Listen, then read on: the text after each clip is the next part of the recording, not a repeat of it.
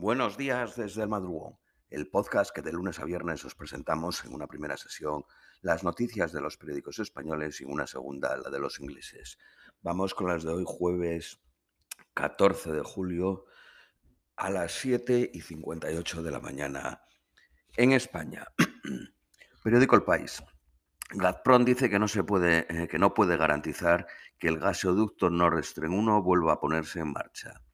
Alemania autoriza la puesta en marcha de sus centrales de carbón ya jubiladas para ahorrar gas.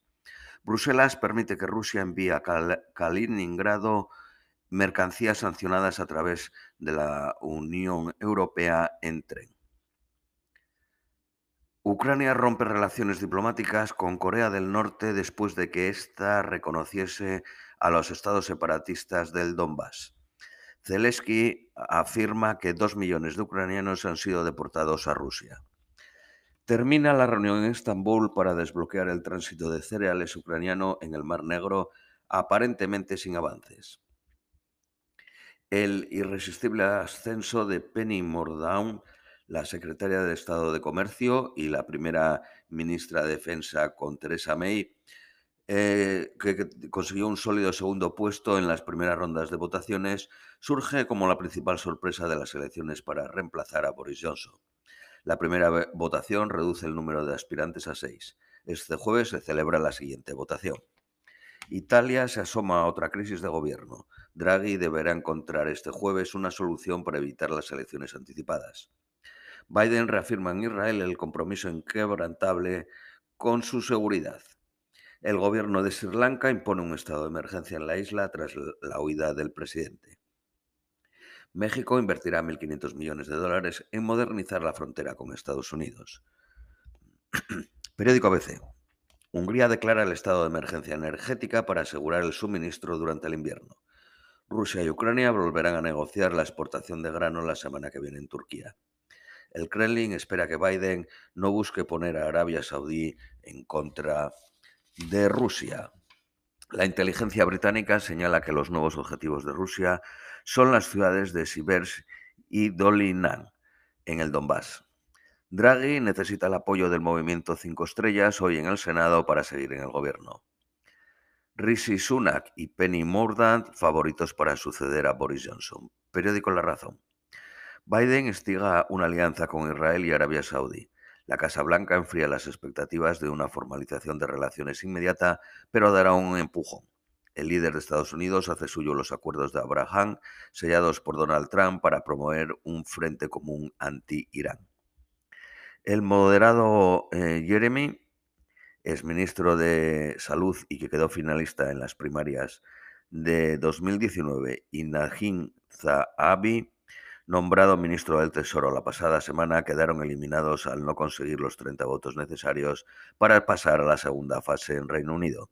Este jueves se realiza una segunda criba con el objeto de tener dos finalistas la próxima semana para que puedan hacer campaña durante el verano. Al terminar el encuentro ayer entre Rusia, Ucrania, Turquía y la ONU, Kiev dijo que un acuerdo para reanudar las exportaciones de grano está cada vez más cerca. El mayor obstáculo es el control de los barcos en su ruta hacia Ucrania, pues Moscú quiere registrarlos para asegurarse que no transporten armas al país invadido, una exigencia que Kiev rechaza.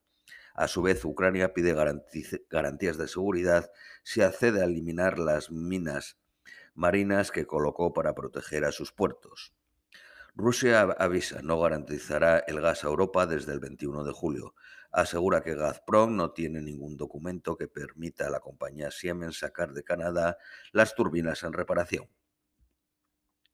Periódico Cinco Días. El juez envía a juicio a Iberdrola Generación por alterar precios en dos mil trece. El Tribunal Supremo anula dos multas de treinta millones de euros de la Comisión Nacional del Mercado y de la Competencia a Resol y Cepsa, impuesta en el dos mil quince porque la Comisión Nacional del Mercado y de la Competencia excedió el plazo de dieciocho meses contemplado por la Ley de Defensa de la Competencia para finalizar el procedimiento. La ministra de Transición Ecológica dice que el cierre de la central de carbón Aspontes se aplazará si ayuda a garantizar el suministro. El banco I N G lanza una cuenta sin condiciones ni compromisos para jóvenes. Será cien por ciento digital y trae consigo una tarjeta virtual para hacer compras. El precio del dólar supera al euro por primera vez en veinte años. Los precios de las frutas, la gasolina y los hoteles llevan al I P C a un histórico diez punto dos. Periódico El Economista. La Comisión Europea presentará medidas para reducir en dos tercios la dependencia energética rusa. La Unión Europea cortará antes el gas a la industria para garantizar el consumo doméstico. El impuesto de Sánchez se comería el treinta y cinco por ciento del beneficio bancario en España. La constructora A C S vende el cuarenta y nueve por ciento de la autopista A siete de Alemania. La constructora Acciona promueve un segundo parque eólico marino en Italia, concretamente en Cerdeña, por mil cuatrocientos cincuenta millones de euros. Técnicas Reunidas, junto a un consorcio de otras empresas, gana un contrato para el desarrollo de una central eléctrica de bajas emisiones de carbono situadas en Peterhead, en Escocia, Reino Unido. Danone amplía la capacidad productiva en España. Las grandes productoras de televisión ganaron un treinta y dos por ciento más el año del COVID. El Congreso aprobará la semana que viene las reformas express del Tribunal Constitucional. Periódico A B C. Noticias Nacionales Españolas. Los precios de los productos básicos de la cesta de la compra disparan la inflación hasta el diez punto dos, el dato más alto desde hace cuarenta años. España sufre la alza más elevada de los países más importantes de Europa y los analistas consideran que la tendencia seguirá en los próximos meses. La mayor subida fue la de los aceites comestibles con un ochenta y tres por ciento. Bildu lamenta el dolor de las víctimas, pero ni condena a ETA ni pide perdón. Sánchez intenta sacudirse el giro a la izquierda y reivindica sus medidas económicas como socialdemócratas. La ley de memoria pactada con los radicales no cita ni una sola vez al terrorismo.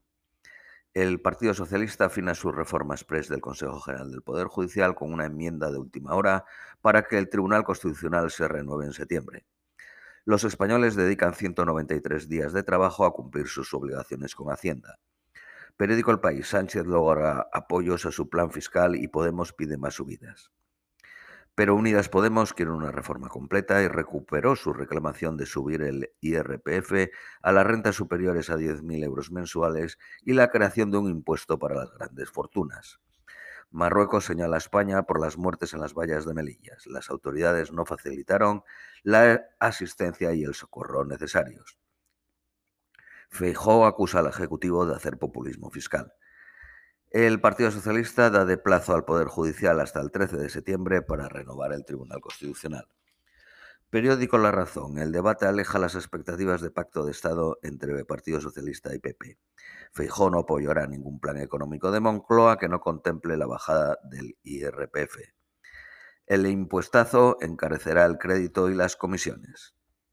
El bono joven al alquiler casi imposible en las grandes urbes. En Madrid y Barcelona la oferta de viviendas por debajo de seiscientos euros apenas es del cero punto noventa y uno y del cero punto trece del total. Y en las capitales de la provincia eh, eh, supone el treinta y tres por ciento. Esto es todo por hoy. Os deseamos un feliz jueves y os esperamos mañana viernes.